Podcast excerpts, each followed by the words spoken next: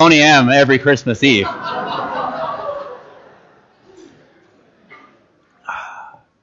Uh, once again, Merry Christmas.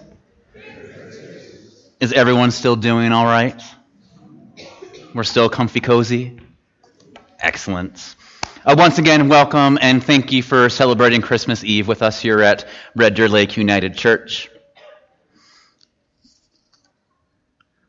I never know what to talk to you guys about on Christmas Eve. Like a year ago today is when I start thinking about it, and then I'll forget about it. And then usually around October is when I realize Christmas Eve is going to be here before we want it to be. And so I start trying to figure out what to talk about. And I start thinking about what kinds of things do you guys want to hear?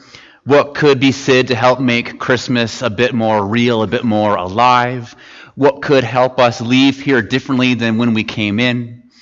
And all kinds of things passed through my head. But I kept coming back to this one story that I heard a few years ago. And it's a story about a guy named Murdoch. Murdoch. The name alone makes it a story worth telling. And if any of you are expecting a baby, consider that name my gift to you. I think of a Muppet when I, when I hear the name Murdoch. Apologies if there's a Murdoch in the house. Uh, but Murdoch um, he was the veterinarian for a chunk of rural New Brunswick. Um, and he was the guy who would get paged late at night if there was any emergencies on the farm. Paging, by the way, for all you born after the 90s, that's what we did before texting. Um, and there was this one Christmas Eve uh, when Murdoch and his family, they're out doing what we're doing. They were out at church. And he got a page from a farmer who was having a, had a cow that was having trouble giving birth. And so knowing it was must be serious if he called on Christmas Eve, he did what some of you are probably wanting to do. He snuck at a church and he went to the farm. Um, but unfortunately, uh, the weather had gotten pretty nasty. Snow was falling, the wind was blowing, and the roads had gotten so bad that halfway there he had to pull over and walk the rest of the way.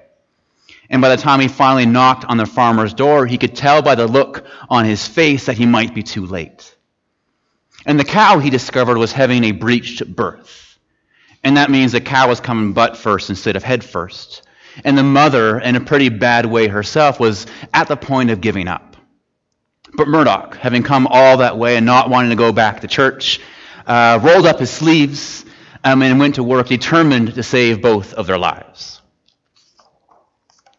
And now here's the thing about delivering cows. Um, if you would ever choose unwisely to YouTube it, uh, you would discover that it's really gross, messy, hard work.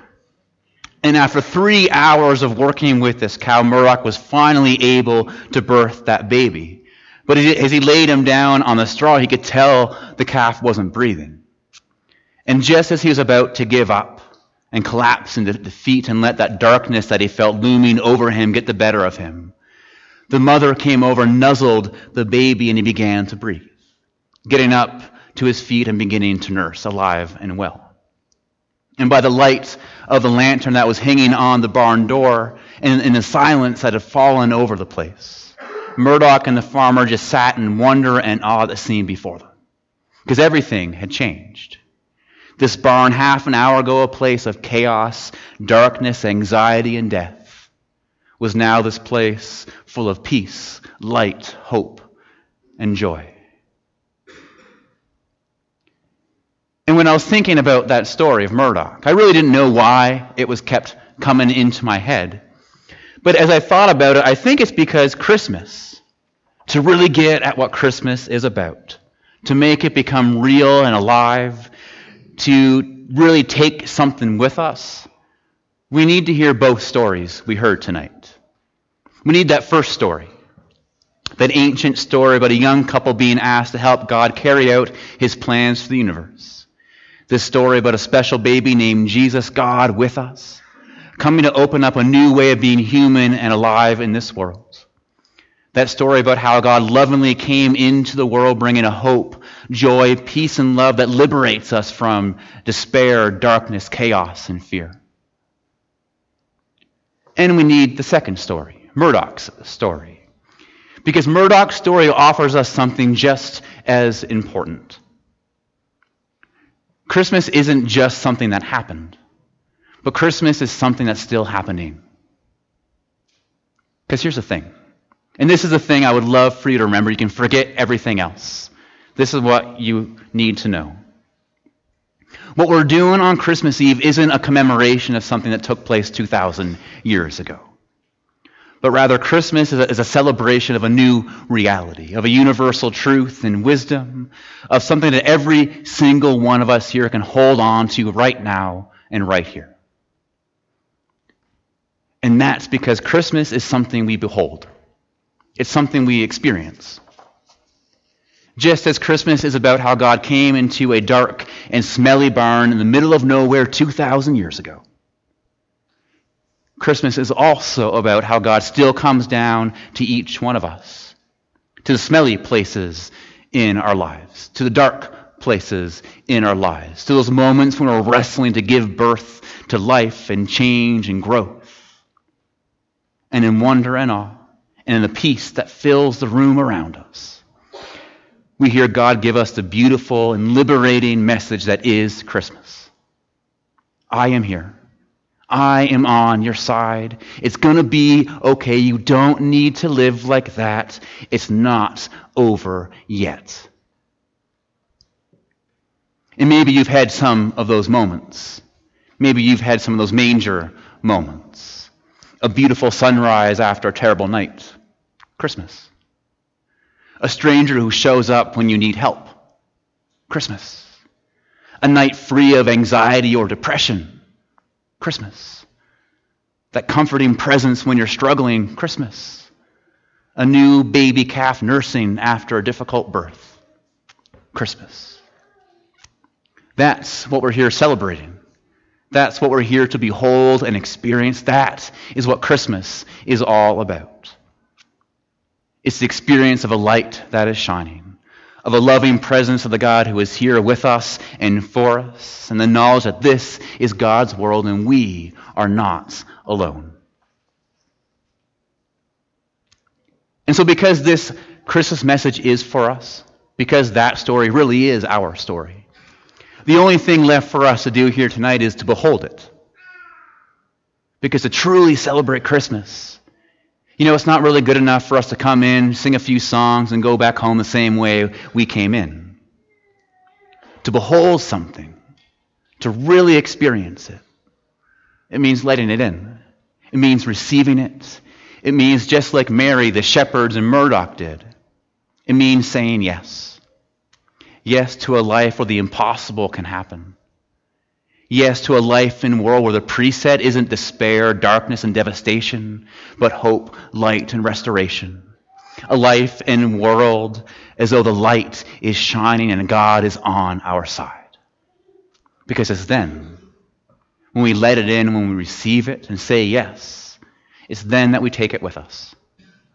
That we let it change everything and we become that light ourselves, shining for the world to behold. So, as we finish our time together today,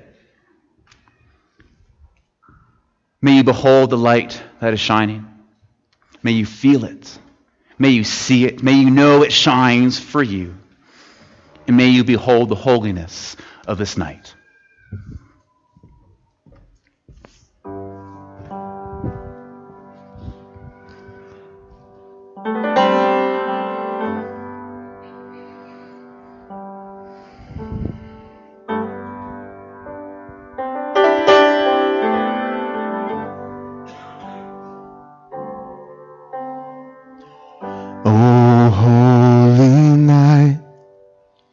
The stars are brightly shining.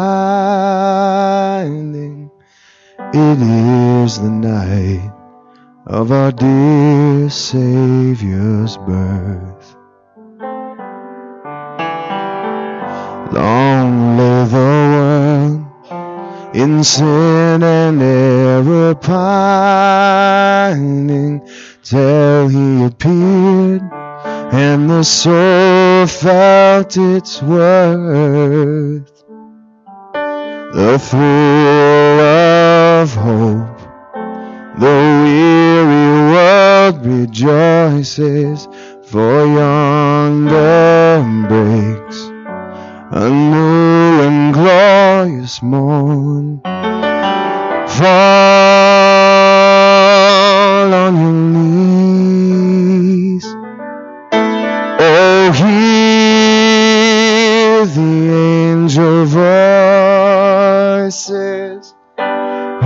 night divine. Oh, night when Christ was born. Oh, night,